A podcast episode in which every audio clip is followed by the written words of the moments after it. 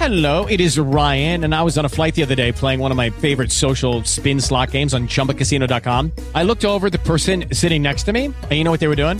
They were also playing Chumba Casino. Coincidence? I think not. Everybody's loving having fun with it. Chumba Casino is home to hundreds of casino style games that you can play for free anytime, anywhere, even at 30,000 feet. So sign up now at chumbacasino.com to claim your free welcome bonus. That's chumbacasino.com and live the Chumba life. No purchase necessary. VGW Group. Void were prohibited by law. See terms and conditions. 18 plus. Uè, ciao, come state? Tutto bene? Benvenuti in un nuovo episodio di Consigli non richiesti. Questa è una puntata speciale perché abbiamo un ospite importantissimo, Alessandro Bilotta. Chi ascolta questo podcast già sa che cosa penso di Alessandro Bilotta, è il miglior sceneggiatore in Italia di fumetti, ma durante questo episodio lo dirò più volte, quindi è inutile che mi, mi ripeta, però vi consiglio di recuperare la puntata che vi è molto piaciuta, quella in cui parlo del suo Dylan Dog, Il pianeta dei morti. Comunque oggi ascolterete un podcast con una qualità audio un po' meno bella di quello che di solito vi ho abituato. Abbiamo fatto la registrazione su Instagram e non sono ancora esperto del mezzo, è la mia prima volta e come ogni prima volta mi sa che ho fatto qualche errore, però al di là degli errori tecnici, l'audio non all'altezza e qualche eco, comunque è un'intervista godibilissima, quindi mi taccio qui, mando la, la sigla e così vi ascoltate la puntata. Ecco, io quello che dovevo dire l'ho detto. Benvenuti a Consigli non richiesti, il podcast di Fract. La vostra miglior difesa dall'invasione di film, fumetti e serie tv. Brutte brutte.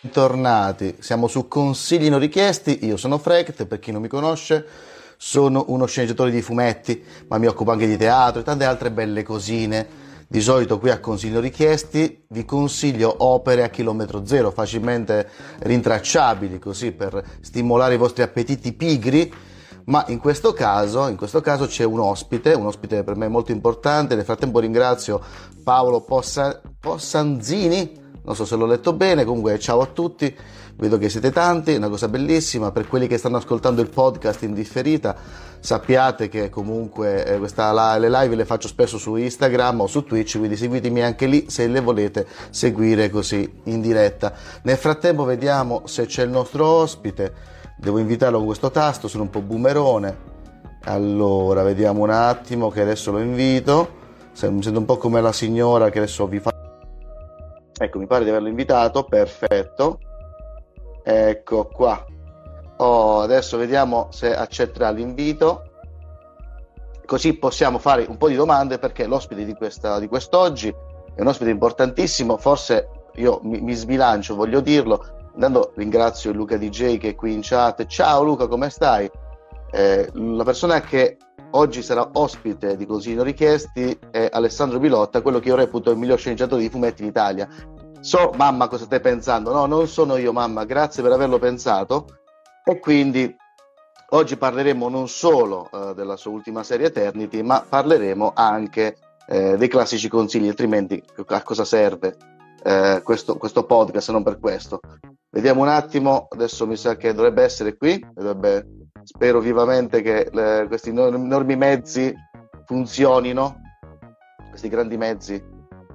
Nel frattempo qua ci sono, c'è anche per la fumetti, come, come mai non può partecipare? C'è un problema, vediamo un attimo, vediamo se adesso riusciamo a risolvere, eh, sembra un'avventura questa cosa. E quindi vediamo un attimo se qua Oh, eccoci qua. Ciao Alessandro, come eccoci. stai? Ciao Francesco, tutto bene? Tu? Bene, bene, bene, bene. Che cosa stai leggendo di bello? In questo momento, in questo momento Sì. sto le- non è un consiglio però. Non è un consiglio, no, proprio solo per chiederti cosa stai leggendo. Sto leggendo un fumetto che si chiama C'era una volta in Francia. È una saga francese su un personaggio realmente esistito, eh, un po', un po' gangster, un po' eroe della resistenza a cavallo fra prima e dopo la seconda guerra mondiale. Ma è edito in Italia o lo stai leggendo in francese? No, sto leggendo in italiano, è stato pubblicato da, dalla Lion una, una decina d'anni fa. quindi mo sarà introvabile questo volume. Ma su eBay ormai si trova tutto, quindi le, le fumetterie eh, risolvono ogni problema di reperibilità. No, per fortuna, per fortuna. No, eh, perché ero curioso un attimo, ho visto tutti quei fumetti dietro di te. Chi ci ascolta nel podcast non li potrà vedere, ma già da qui si vede un impero dietro, quindi... Eh... diciamo che, che, ecco, così forse si vedono meglio. A Cipigna, direbbe il mitico, chi era Antonio Cartonio che lo diceva, grande illuminare del Fantabosco. Quello che è finito drogato, sì. No, ma in realtà è una leggenda metropolitana. Continuato lui a lavorare tutto il tempo, faceva l'autore e poverino era costretto a dover dire: Ma non è vero niente, sto bene. Eh, no, quindi... era una leggenda metropolitana quella dell'AIDS. Secondo me quella della droga è vera, guardandolo. Oppure è un grandissimo attore, ma Oggi, a proposito di attori e di, di Star System, eh, stavo dicendo prima che, a parte farti una sviolinata dicendo che per me sei il miglior sceneggiatore italiano di fumetti, però anche i premi vinti lo testimoniano. Anzi, all'ultimo per il Micheluzzi sei candidato come miglior sceneggiatura e miglior serie per Eternity, la tua ultima serie che hai appena eh, è uscito di recente, il volume 1, eh, a brevissimo uscirà il 2, giusto? Sì, a fine mese, il 24 marzo. E quindi prima di iniziare a chiederti un po' di consigli come si fa sempre qua, avevo un po' di domande da farti. Poi chi, per chi non conosce Eternity, è l'ultima serie di Alessandro Bilotta, il primo numero è disegnato da Gerasi, il secondo da Mosca, giusto se non dico errori. Esattamente, sì, perfetto. Perfettamente, no, eh, racconta di una Roma futuristica che però ha qualche eco anni 60, è un po' quel futurismo retro, un po' alla Elio Petri, se mi posso permettere, un po' la decima vittima. Ed è in questo scenario meraviglioso dove tutti vogliono il successo per poter vivere per sempre, c'è un personaggio che analizza la, la società, analizza la realtà per poter un po' prendere un po' le, tipo, e mettersi un po' in disparte, che è un gossiparo che è al Ceste Santa Croce, che è il protagonista di questa storia che racconta di gossip e del morboso che c'è all'interno di questo mondo. Questo più o meno è l'incipit del, del, della storia di Eternity. Se vuoi aggiungere qualcosa, io ti passerò subito la domanda perché è una domanda subito sul protagonista. Allora, ti, ti specifico, specifico, solo che, diciamo, non è come la decima vittima, non è una storia veramente futurista, non è una storia di fantascienza, cioè non si parla di temi legati al futuro, ma è un mondo che eh, sembra forse laterale al nostro, se non uh, di poco più avanti, dove sembrano anche un po' tornati di moda agli anni 60, dove c'è questa immersione in questa atmosfera retro, seppure allo stesso tempo eh, anche estremamente contemporanea. Quindi si gioca su questi due mh, mm, livelli. E sì, appunto, come dici tu, il protagonista è un gossiparo, anche se lui preferisce farsi chiamare cronista mondano, cioè un giornalista di gossip. No, sulla questione del, del, di Elio Petri, io intendevo la messa in scena, non il contenuto ovviamente, perché la tua è molto sì. diversa, però come colpo d'occhio, anzi, eh, già che sto ti faccio direttamente la domanda sulla questione eh, di questo futuro retro, no? perché una, una, cosa che mi ha colpito tantissimo, eh, tipo l'ambiente, cioè la, la, il luogo dove si svolgono le storie perché è un futuro retro che da un lato mi ricorda Elio Petri, ma mi ricorda anche quel futurismo alla Stanley Kubrick che con, quelle, con quei, dire, quegli innesti eh, retro riesce ad essere sempre eh, attuale, cioè non, in, non, invecchia mai. Tu l'hai pensata questa, questa ambientazione eh, per, non, per, per, creare un futurismo, tra virgolette, che non invecchi mai, un ambiente, quasi un limbo, e quindi questa storia non potrà mai invecchiare, nonostante parli di gossip, qualcosa che eh, volendo nolente con i mezzi cambia velocemente, quindi una storia che eh, ambientata negli anni 90 già si sembra vecchia quando parla di gossip, è una tua scelta soltanto stilistica, quindi è una scelta narrativa l'idea di creare questo eh, futuro con i anni 60, un po' come hanno fatto i grandi maestri per poter eh, riuscire a non avere un luogo che non invecchi mai, un'ambientazione che non invecchi mai, o soltanto perché ti piaceva, o c'è una terza soluzione? Allora, interessante questa ipotesi che fai sul sul non invecchiare mai. Non, eh, non era questo l'obiettivo, però è vero, nel senso che tutte le volte che poi si fa riferimento a un'epoca realmente esistita non invecchia mai perché nessuno considera più vecchie le epoche entrate nella moda. è paradossalmente molto più vecchio qualcosa che ci avvicina. Gli anni 2000 sono più vecchi nel nostro immaginario degli anni 50, che invece in qualche modo sono eterni, no? come i divi di Hollywood. Eh, è più vecchio un divo presente che da qualche tempo non fa film piuttosto che Marilyn Monroe, per capirsi, no? E in realtà la, Eternity è in questo in questo diciamo in questo mondo retro perché i personaggi sono un po' immersi nella nostalgia. Quindi c'è un po' come se ehm, tutti cercassero appunto la vita eterna quindi tutti cercano di diventare un po' eh, dei miti e si rifanno a quando questo era davvero possibile. Ecco questa era un po' l'idea eh, di questo sapore di questa atmosfera. Eh, cioè tutti vorrebbero essere oggi eh, delle Anita Egberg, ma, ma Anita Egberg è confinata in un'epoca che non esiste più. No, è interessante questo, questo, questo discorso del, del, del, vecchio che essendo distante dalla nostra realtà non lo percepiamo come vecchio. È una cosa che non mi ero mai soffermato tanto nel pensarlo, ma eh, potrebbe anche essere la forza di tante ambientazioni eh, con questo futurismo retro eh, o anche semplicemente quindi... quando, secondo me, il motivo per cui si continuano a ambientare storie nel passato, no? Io da, così, eh, entrambi da, da scrittori di storie ci poniamo il problema e ci chiediamo perché, secondo me, tanti ambientino nel passato delle storie che potrebbero essere benissimo raccontate nel presente. L'essere umano è sempre quello, i temi sono sempre quelli. E lo si fa, secondo me, semplicemente per una suggestione, per rendere in qualche modo immediatamente eterna la storia, per renderla subito mitica. Eh, ci vuole, secondo me, molto più coraggio ad ambientare le storie nella contemporaneità.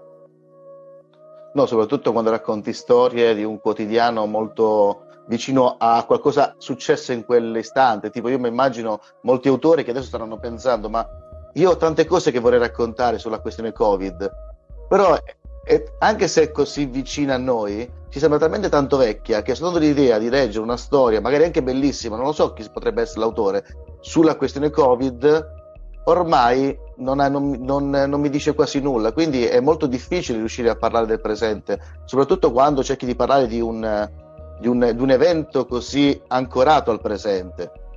Eh perché per parlare delle cose forse bisognerebbe avere eh, la saggezza cioè quella che nella vita quotidiana è la saggezza, quella che invece nella vita del, di uno che fa le storie è un po' il distacco, cioè la capacità di vederla dall'alto, sia che si parli di una storia d'amore che uno ha vissuto, sia che si parli di un evento che ci ha condizionato tutti come quello che citi tu. E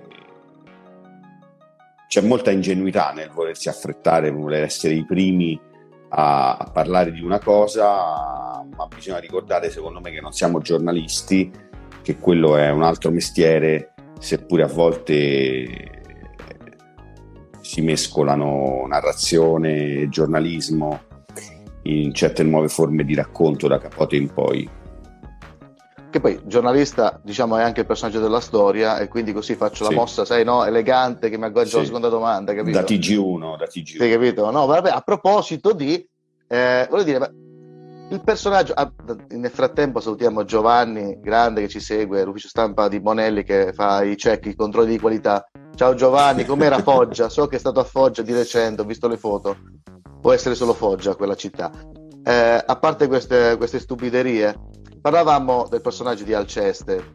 È un personaggio che, come molti grandi personaggi del, eh, delle ultime serie che vanno adesso di moda, le ultime opere che stanno andando forte, è un personaggio molto arcigno, cioè non si fa ben volere. Però, come abbiamo visto in Dottor House, come visto in Sherlock Holmes, quello, del, in, uh, Sherlock Holmes, quello della BBC, personaggi così che ci risultano antipatici, uh, così respingenti all'inizio, hanno qualcosa che poi col tempo ci permette di dare in empatia con loro. Alceste sembra quasi che faccia a gara per non, fare, non sembrarci simpatico. È una tua scelta il creare un personaggio così respingente per cui la, il lettore non dico che non faccia il tifo, però eh, quasi infastidito dal suo modo di fare a volte, quando scopri anche che uno dei suoi migliori amici è, è andato in disgrazia per colpa sua e lui, nel senso, lo, non, ci fa neanche caso, oppure eh, ci sarà prima o poi qualcosa di Chester lo conosceremo talmente bene che eh, come in Arrangia Meccanica, adesso li cito, all'inizio avevamo il personaggio, poi gli succede quella cosa, adesso vabbè non è uno spoiler, in cui lui, tipo il personaggio principale, fa tante cattiverie, poi viene punito e questa cosa qui ci fa andare in, empatia con lui anche se fino a mezz'ora prima lo odiavamo. È lo stesso processo o quale hai, idea hai del personaggio protagonista? O sono io che mi faccio i viaggi mentali a caso? Che può essere, eh? eh allora, eh, difficile fare queste riflessioni eh, a posteriori perché un po' inseguo i personaggi che affascinano me e sicuramente mi interessano molto più le persone antipatiche che quelle simpatiche e, e penso che anche nel, nel, in un discorso narrativo siano più eh, interessanti da costruire e anche da seguire. Per la prima volta, spesso mi viene fatta questa domanda, per la prima volta mentre parlo con te mi viene un esempio che è eh, sul film Io chiaro e l'oscuro di Francesco Nuti, che è un film sul biliardo. Eh, lui racconta la differenza fra la stecca di legno e la stecca di metallo con cui giocare a biliardo racconta che la stecca di legno ha un suono musicale quando colpisce la palla e c'ha il cuore dentro, c'ha il sentimento dentro. Nonostante ciò, lui usa la stecca di metallo perché la stecca di metallo vuole che il sentimento ce lo metta tu quando giochi. E forse, ne, forse nei personaggi respingenti c'è questa cosa qui, cioè bisogna seguirli fino in fondo per capire che mondo hanno eh, da raccontare e in qualche modo il fatto che non lo vendano, che non lo servano su un piatto d'argento come, come fa un simpatico o un ottimista, e a me dà l'impressione che ci sia qualcosa di molto più interessante eh, da scoprire, che, che racchiudano qualche segreto più, qualche mondo più affascinante. No, è molto interessante quello che dici, ma quindi non avevi un'idea principale su quello che, voleva che, cioè, quello che volevi che raccontasse Alceste? Cioè, qual è il tuo, eh, com'è che li immagini i personaggi? Cioè, parti da quello che dovrebbero dirci, quindi parti dal messaggio, oppure parti dal personaggio, un personaggio che ti piace e poi man mano ci aggiungi così intorno e vedi che inizia una storia. Cioè, qual è il tuo principio, cioè, qual è il tuo processo? Ecco, adesso poi mi impappino con le parole perché poi mi emoziono e sono fatto così. Addirittura. no, ah, sì. eh, diciamo che mh, mm, sicuramente un po' eh, come il bianconiglio seguo il personaggio.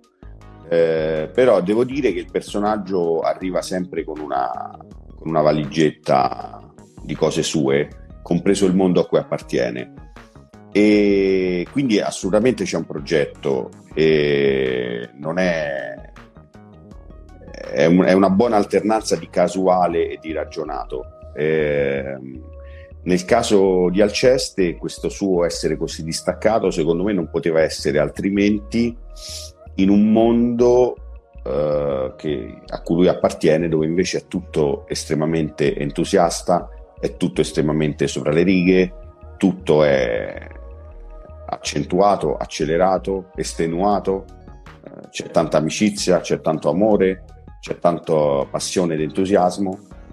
Mm, se vogliamo fare un Poss- po' di possiamo dire, possiamo dire tipo che più le mezze stagioni in questo modo, se vogliamo proprio fare i boomer, per dire una frase che potrebbe racchiudere questo concetto, dove quando tutto è super pompato, la normalità diventa un'eccezione, come dice anche Lucio Dalla, è un po' questo quello che volevi sì. creare allora lì non c'era normalità neanche in Alceste, però ecco, Alceste in questo mondo ci entra in maniera distaccata e quindi è l'antitesi di, questo, di questa. With the Lucky Land slots, you can get lucky just about anywhere. This is your captain speaking. Uh, we've got clear runway and the weather's fine, but we're just going to circle up here a while and uh, get lucky. No, no, nothing like that. It's just these cash prizes add up quick. So I suggest you sit back, keep your tray table upright, and start getting lucky. Play for free at LuckyLandSlots.com. Are you feeling lucky? No purchase necessary. Void where prohibited by law. 18 plus terms and conditions apply. See website for details. Okay, round two. Name something that's not boring. A laundry? Ooh, a book club. Computer solitaire, huh? Ah, oh, sorry, we were looking for Chumba Casino. That's right. ChumbaCasino.com has over 100 casino style games. Join today and play for free for your chance to redeem some serious prizes. ChumbaCasino.com. No purchase necessary. Full prohibited by law. 18 plus terms and conditions apply. See website for details. Ah, contesto eccessivo. Un po' forse mi riconosco in questo perché ho la tendenza eh, psicologica, sarebbe interessante forse da farci una storia, eh, l'antitesi di Zelig, cioè eh, se chi, chi, ha visto, eh, non mi riferisco al programma televisivo, chi ha, chi ha visto Zelig di Woody Allen sa di questo personaggio che muta perfino spesso l'aspetto per assomigliare ai contesti in cui si vuole inserire, ma come sindrome patologica passiva, ecco, non come sindrome di uno che fa l'arrampicatore sociale, che è un po' quello a cui apparteniamo tutti noi. Se stiamo in un contesto di fascisti, magari ci piace dire qualche battuta contro, eh, e viceversa se stiamo in un contesto di sinistra. Ecco, io mi sento esattamente l'opposto, cioè in un contesto di un certo tipo voglio in qualche modo farmi odiare, cioè essere esattamente l'antitesi, perché ho una repulsione quando ci sono più di tre persone che la pensano tutte nello stesso modo in un gruppo e quindi ho questa...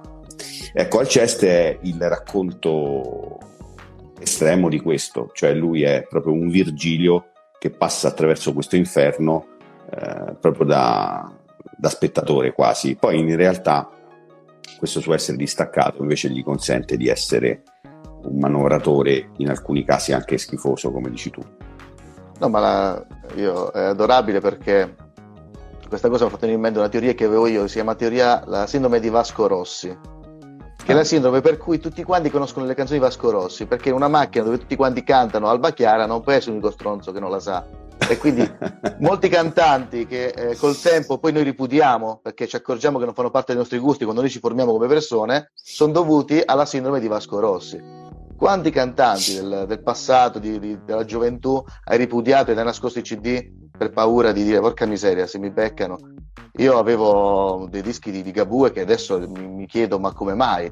E quindi capi, ti capisco benissimo il tuo atteggiamento, ma appunto perché ho visto tanto di te in Alceste, come per esempio la passione per i fumetti che lui racconta, o la puntigliosità, cioè nel senso di quando gli fa notare alle persone che non è la maschera di Anonymous, Ecco, quanto di te c'è in Alceste, oltre a quello che hai già raccontato o quello che poi è all'interno, c'è il volume che è proprio bello cartonato, è all'interno del volume in cui eh, racconti che la sua sindrome dell'abbandono eh, la condividi anche tu.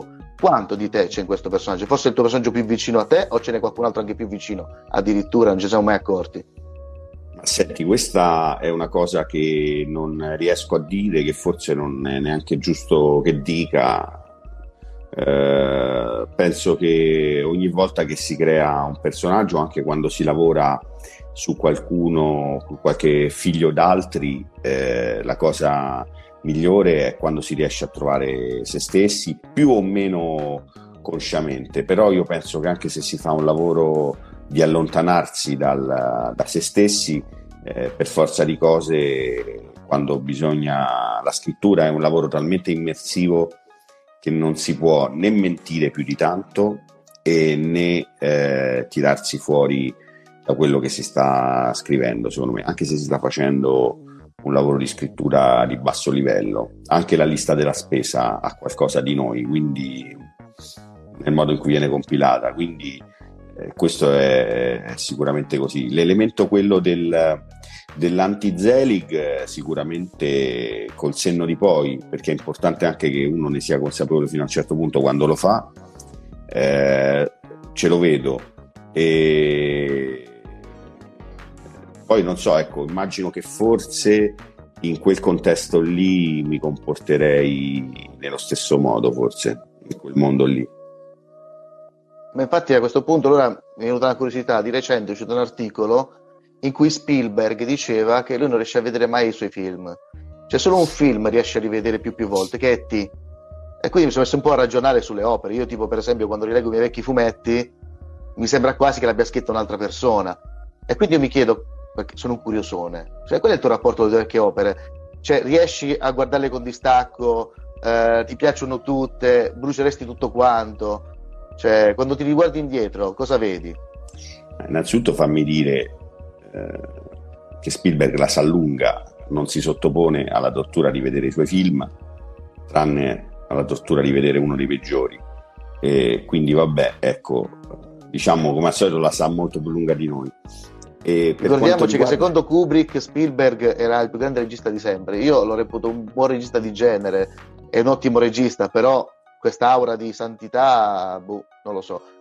Angolo polemico. Non sapevo, interessante questa cosa, non sapevo che Kubrick eh, la pensasse così, però eh, bisogna tenersi ben a distanza dalle, dalle passioni dei, dei, registi, degli scrittori, degli autori che amiamo, perché spesso ti portano su cattive strade. Quanta roba brutta ho letto consigliata dai miei scrittori preferiti. E, ehm, però, ecco, mh, per tornare a quello che dicevi, eh, eh, io le mie le, le storie le rileggo eh, in, generale, in generale quando escono e poi mai più. E insomma, quando sono recenti e, e, le leggo sempre come tutti con grande sofferenza perché ne conosco i procedimenti mentali e penso sempre che fossero migliorabili perché ho una sindrome molto comune che è quella della persona ossessiva, non perché ci sia veramente il modo di raggiungere qualcosa di meglio o qualcosa di peggio, semplicemente uno è ossessivo e forse uno fa anche questo mestiere perché è ossessivo, perché è un mestiere dove uno vignetta per vignetta deve costruire una storia descrivendola a un disegnatore, quindi insomma un mestiere che ha molto di ossessivo. E quindi sono sempre ecco, molto eh, insoddisfatto, Ra- raramente le rileggo a distanza di tempo perché quando le rileggo a distanza di tempo forse essendo anche più distanti da me mi sento anche peggio. Però l'importante è che le leggano gli altri diciamo No, questa è una cosa ottima, anzi, adesso, adesso magari ti arrabbi. Ho, ho, riletto di recente poi per questa intervista di nuovo Eternity che lo lessi all'epoca, ho beccato refuso, poi te lo scrivo. Ecco, questa cosa mi fa molto arrabbiare. Vedi, pagina 31. Vedi perché no? Eh. Poi scrivimelo. Sì, sì, sì, sì, sì. No, ma è il nome di un personaggio. Chiama... Lucrezia viene chiamato Lucre Crezia. Ah, perfetto, ok. Questo volevo dirtelo, adesso ti ho rovinato la serata, eh, lo sapevo. Sì, è vero. Vabbè, comunque... Che sono un ossessivo. Eh, lo so, lo sono anch'io, però sai, tra, tra ossessivi ci si dà una mano. Comunque, a, a, proposito di ossessivi, è una cosa che tipo gli sceneggiatori hanno questa fama di essere tipo dei carcerieri per i disegnatori e, e, e vogliono mettere bocca su tutto, eccetera. Per esempio, io nel, come sceneggiatore imposto il layout.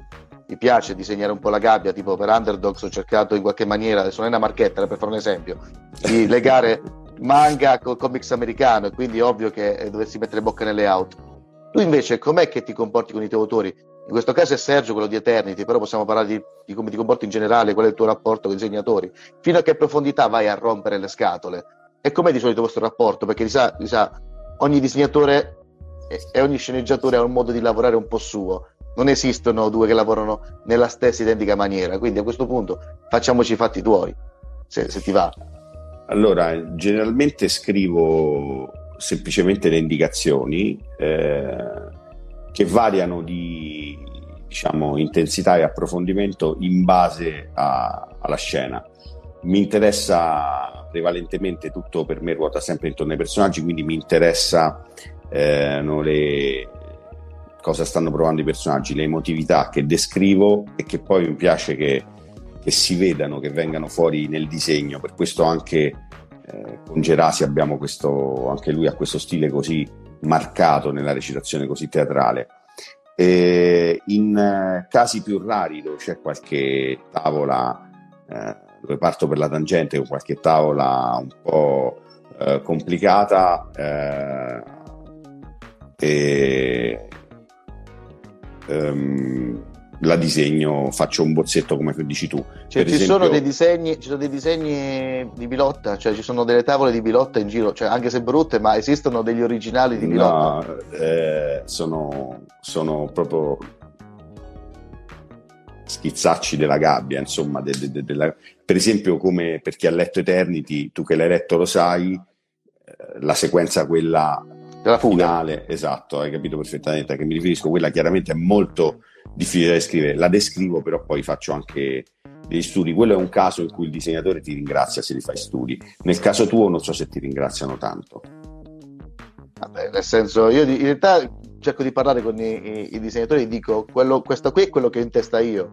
Poi se non ti va bene parliamone, però io lo faccio per una questione di voglio, voglio cercare di far capire al disegnatore esattamente come ce l'ho in testa. Ed è una, un'emergenza di, es- di espressione più che di ossessivo compulsivo.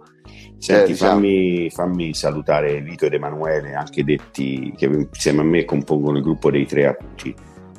Eh, mi mandano acuti. questi messaggi, sì, e quindi devo, devo fare Hai un gruppo, cioè canti, cos'è che fai? e poi te lo dico in privato. Ah, ok, ok, sono festini. Allora, eh, eh, voglio essere invitato. Io mi autoinvito in questo momento. Non sei il No, primo vabbè. che mi dice che vuole essere invitato a dei fantomatici festini miei, Deve essere non Scusami, adesso esistono. inizia Ok. il fumetto con, eh, con un festino, cioè nel senso racconti queste cose, uno dice vabbè, dove prenderà l'ispirazione?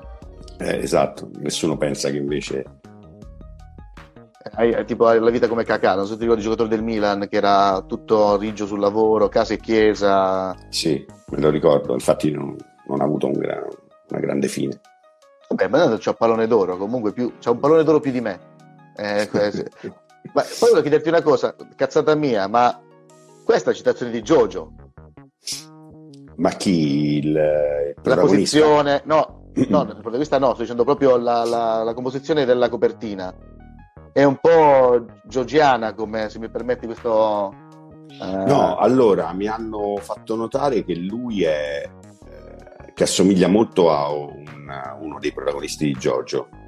no, in realtà se, se quello che penso io è uno dei cattivi, il cattivo della Esatto, quarta stagione. cattivo, esatto. Sì, sì, sì. E, perché c'ha i colori molto simili, eccetera, in realtà poi è, è diverso. No, la posizione del- della copertina non è, è assolutamente casuale la, la somiglianza, perché è stata una posizione molto faticata, spostata più volte, eccetera. No, me- me- però sai cos'è? Io conosco, ho molti amici che sono fan di Jojo ed è una specie, una specie di setta, tipo i complottisti, Sì. tipo i terapiattisti, vedono Jojo reference ovunque e quindi sappi che tu eri finito nei loro radar.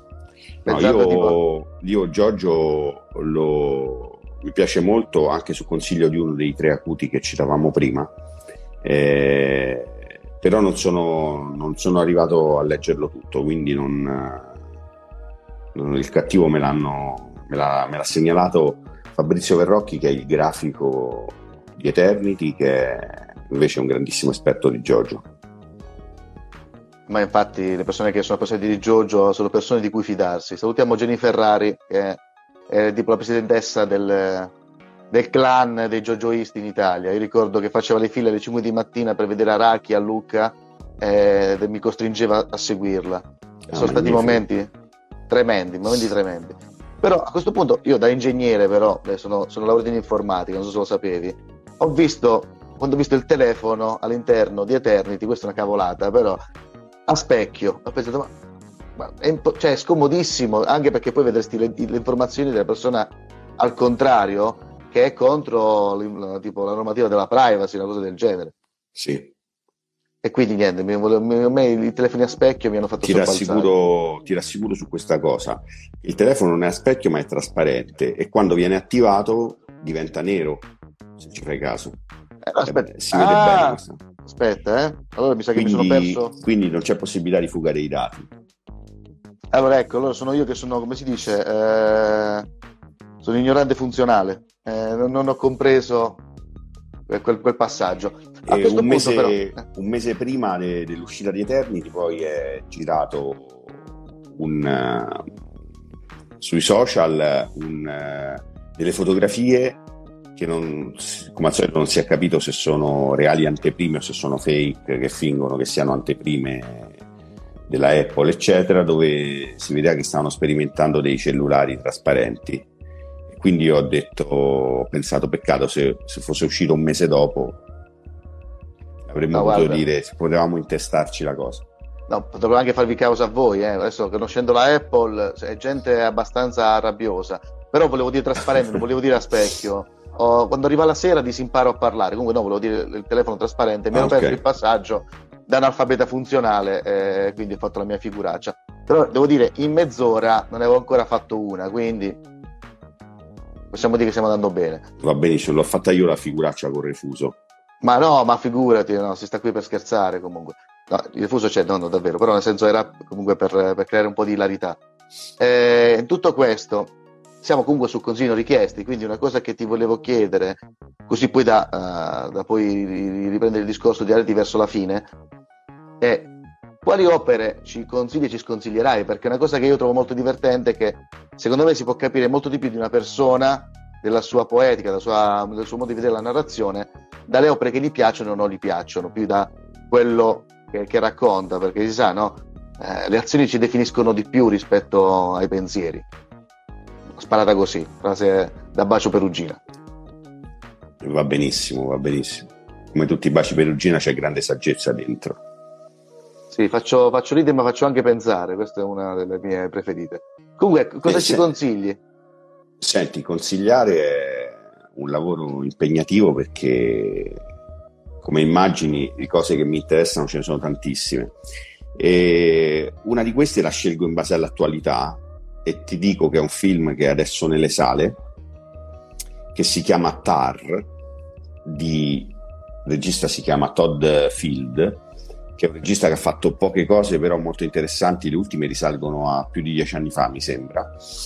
E è un film eh, interpretato da Kate Blanchett eh, che interpreta una direttrice e compositrice d'orchestra, prima direttrice della Filarmonica di Berlino. La storia è, inventata e, ed è un film che va visto innanzitutto per la messa in scena perché ha un montaggio molto serrato di scene che si alternano e una- un'atmosfera sospesa, eh, quasi teatrale, che eh, racconta la storia di questa... Ecco, è interessante mh, vedere come l'hanno descritta su- sui giornali, nei- nelle recensioni. eh, quanto viene semplificato e bruciata qualche cosa che non è facile da definire. La definizione che viene data ai giornali è il racconto dello strapotere di una direttrice d'orchestra, dei suoi abusi di potere che sfociano poi in un problema di molestie che la rovinerà. Detto così sembra Whiplash, detto così mi sembra la trama di Whiplash, da, come, da questa frase. E, eh, allora, come in realtà lei non è neanche despota come l'insegnante di Whiplash, lei è semplicemente una direttrice d'orchestra. Chiunque eh, conosce un po' la musica classica sa benissimo che il direttore d'orchestra eh, è uno dei ruoli di potere maggiore sulla faccia della terra è una figura di qualcuno che deve mantenere il potere con, eh, con la forza, in qualche modo, deve imporsi in maniera eh, molto presente con l'orchestra, più di quanto un allenatore fa con una squadra in qualsiasi sport e deve imporre la sua visione, se è sbagliata la paga in prima persona, se è, se è giusta ne guadagnano tutti, eh, non è mai simpatico e quindi questa cosa è, è raccontata molto bene personalmente conoscendo quel mondo è, è difficile odiarla, nel senso rappresenta semplicemente tanti direttori d'orchestra di questo mondo. E anche quello che poi viene, viene dichiarato come eh, diciamo scivolone di molestia sessuale in realtà non sarà proprio una cosa di questo genere, è più un errore sentimentale, è una cosa eh, strana che avviene, però la particolarità di questo film è che è un film che ragiona molto sull'ossessione sul potere, che sono dei, dei temi che io trovo affascinanti e questo potere, questo, soprattutto questo sprofondare nell'ossessione è visualizzato in tante cose anche un po' allucinatorie che poi trovano sempre una spiegazione nella realtà ma che sono fortemente eh, illusorie, anche metafisiche. E con dei momenti suggestivi dove a un certo punto non si capisce più di che cosa si sta parlando perché lei parla in tedesco, dirige l'orchestra in tedesco, quindi sembra di stare partecipando a delle prove di direzione di un'orchestra, di essersi infilati lì, invece ecco, come se il film si allontanasse dallo spettatore. La stessa cosa succede quando ci sono i colloqui fra personaggi che entrano molto nel dettaglio di persone, compositori, storia della musica classica, e fino ad arrivare agli estremi di parlare di personaggi che non esistono veramente. Loro ne parlano in terza persona come se tu li dovessi conoscere, quindi è proprio un affacciarsi alla finestra e ascoltare i loro discorsi. Insomma, per tanti motivi è un film che crea una suggestione, una messa in scena tutta sua, è davvero difficile collegare a cose già viste e che affronta dei temi che a me appassionano molto. Sai, questa così... cosa io la sospettavo mentre la raccontavi perché ho seguito una tua masterclass una volta.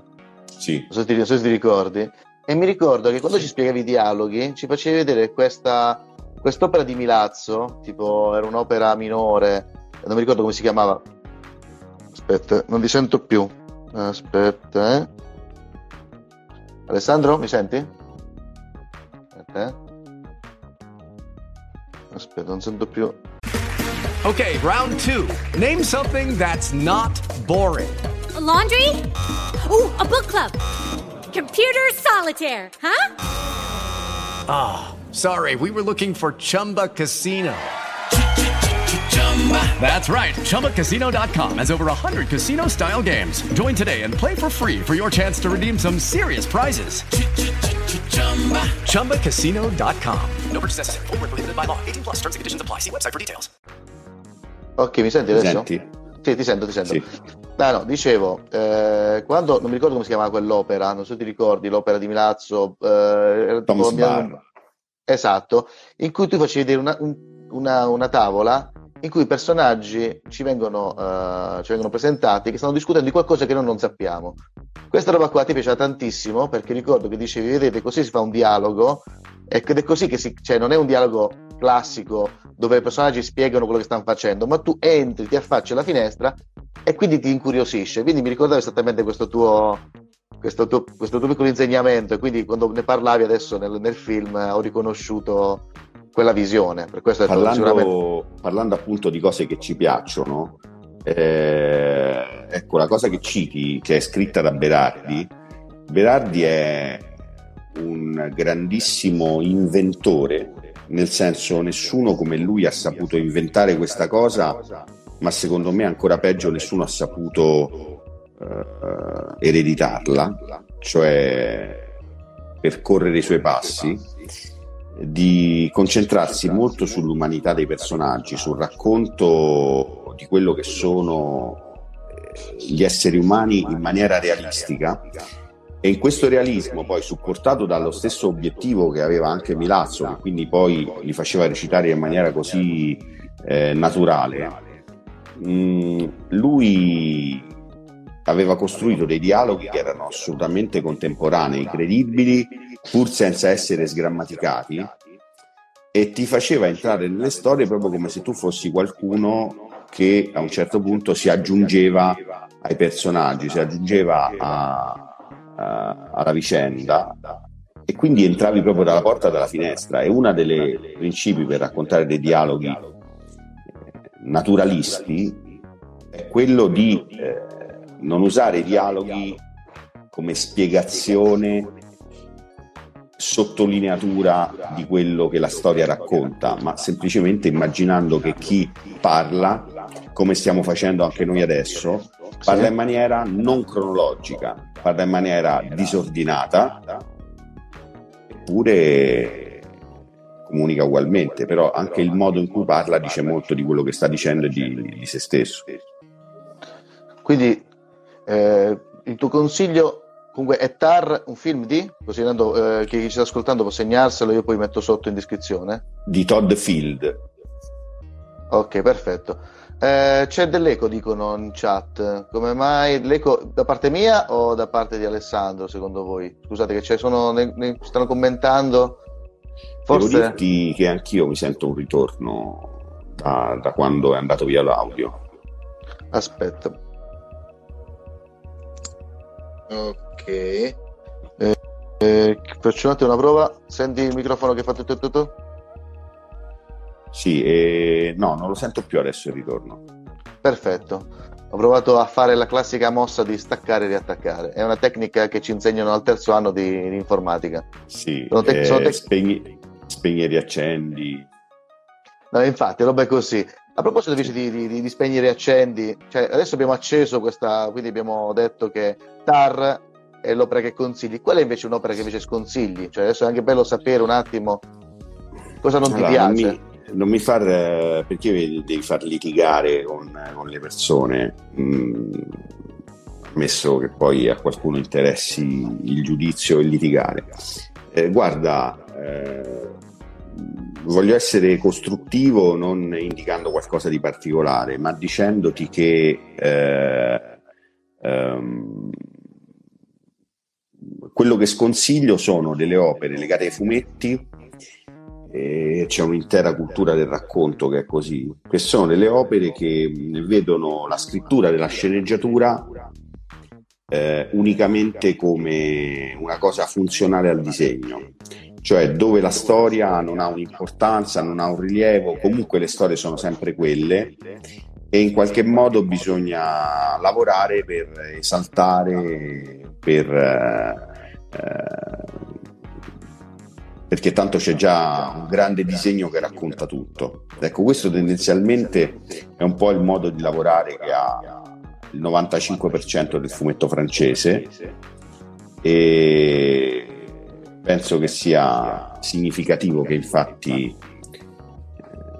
grandi autori di scrittura da studiare dalle loro parti non ce ne sono, seppure da loro è nato il più grande sceneggiatore di sempre che si chiamava René Goscinny e che infatti faceva un fumetto molto diverso da quello che loro fanno oggi. Una domanda, a parte citare il grandissimo, io adesso un grande, sono un grande fan di, di, di Monroe, quello di Max Winson. Tu l'hai letto Max Winson? Cioè come opera francese, cioè, eh, se- No, non l'ho letto, non lo conosco. È un'opera fantastica, parla di tennis ma mescola fumetto europeo con eh, eh, tutti gli stilemi della regia dello shonen e questo connubio mi piace un sacco perché è ben mescolato. Eh, se in questo caso cioè, prova questo, quest'opera, magari non dico che farà, ti farà cambiare idea, però di certo non fa parte di quel range che hai appena detto tu. Ma come, veramente- appunto, come ti ho detto, ne leggo molti perché appunto quello che stavo leggendo in questo periodo è per esempio un fumetto francese molto interessante, quello che mi hai chiesto all'inizio.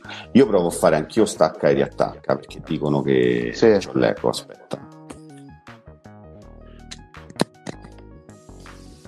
Questo è il bello della diretta, ragazzi. Benvenuti Beh, non, stiamo, non stiamo neanche con i mezzi delle No. dirette, quindi No, ma è bello, ma è bello per vedere che tipo sono, su cose succedono. Questi sono un po' come ti posso dire, i momenti di verità che fanno capire che non, non ci siamo messi d'accordo prima. Per cosa poi non si sa, però, sai, no. ci siamo, Tutti fa- telefonati, ci siamo telefonati mezz'ora fa, non è che...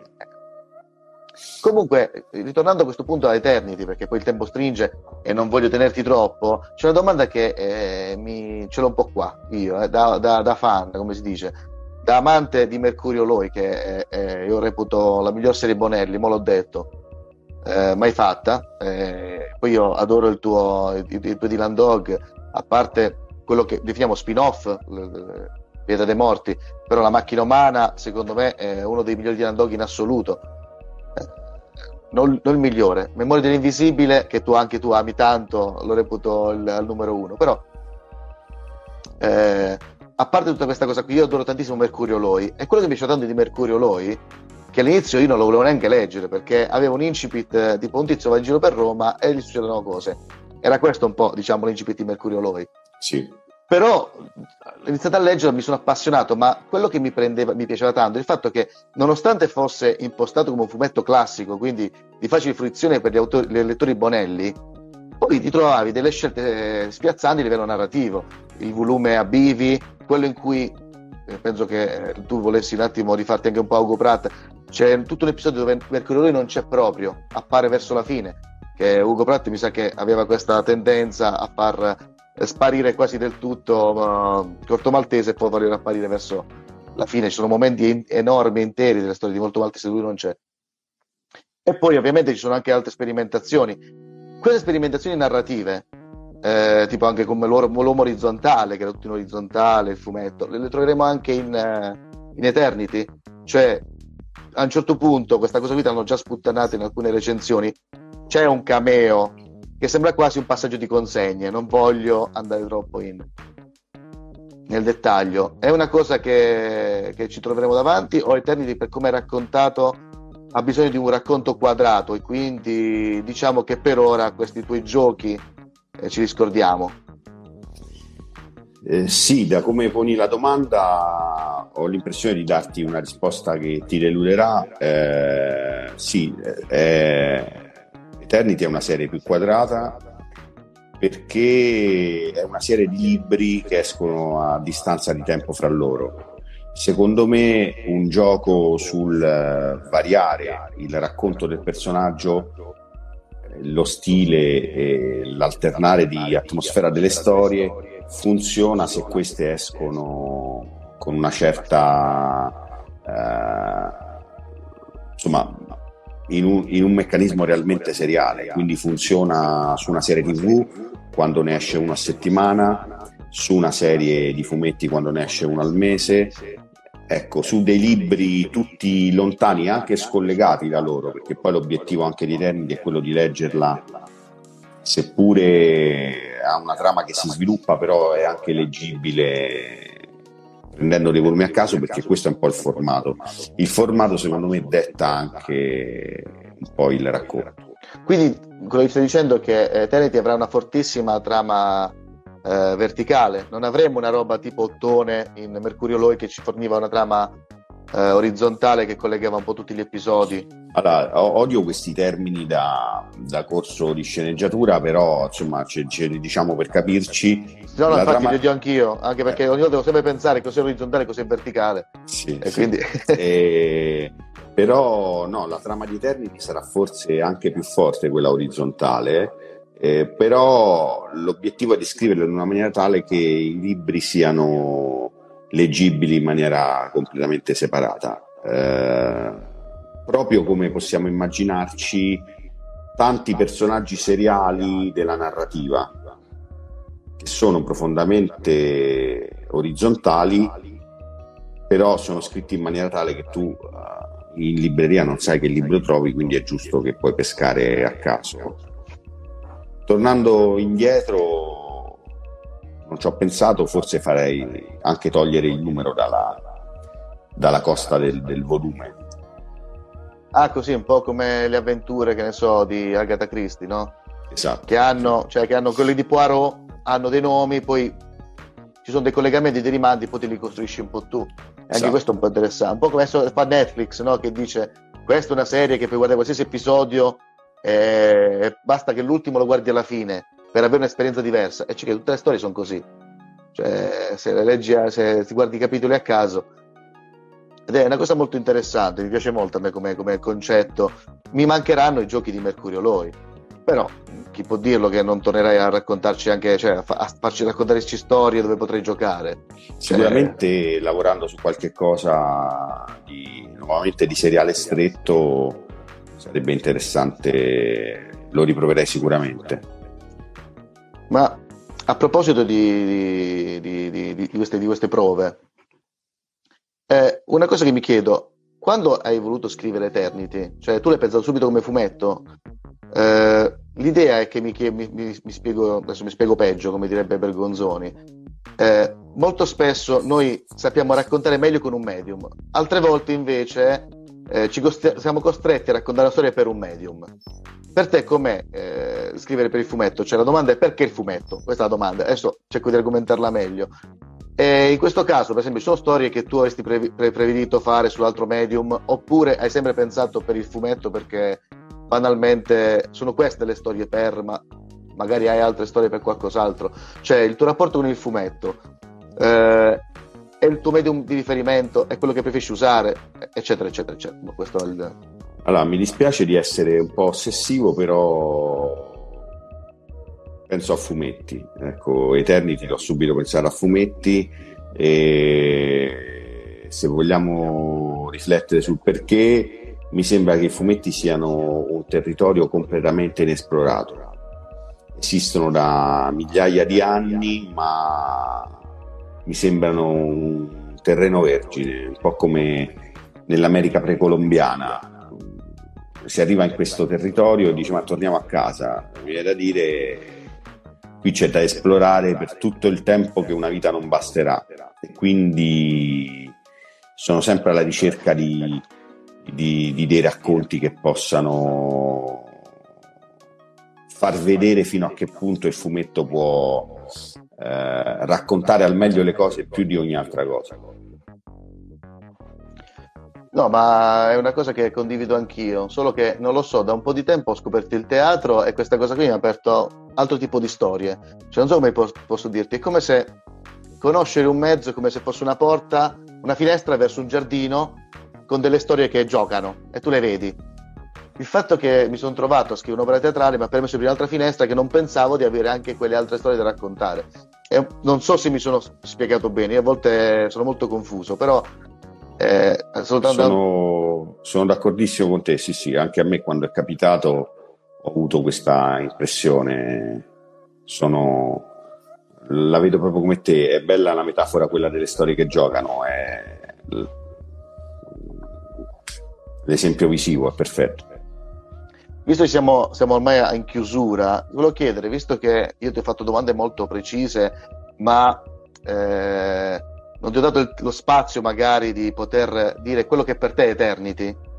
Se tu dovessi adesso, come si dice, eh, lo, lo lanciamo a chi ci sta ascoltando, come vorresti che eh, Eternity venisse percepito dal pubblico? Perché non lo chiede mai all'autore.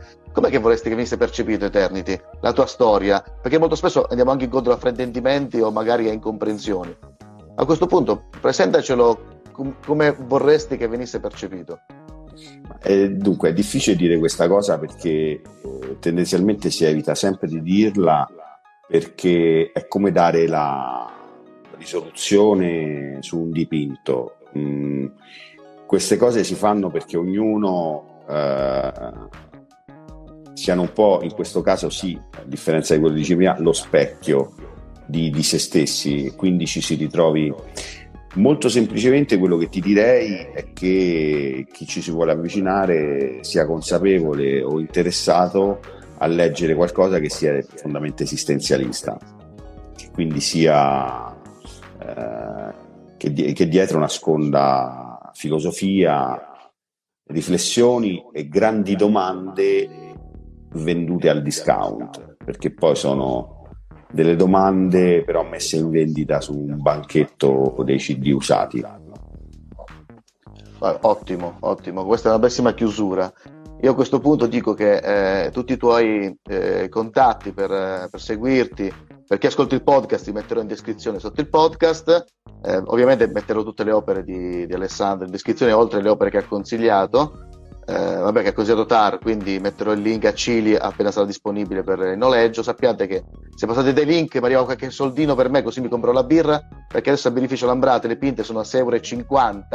Ce ne diamo conto, l'inflazione maledetta, nessuno ne parla.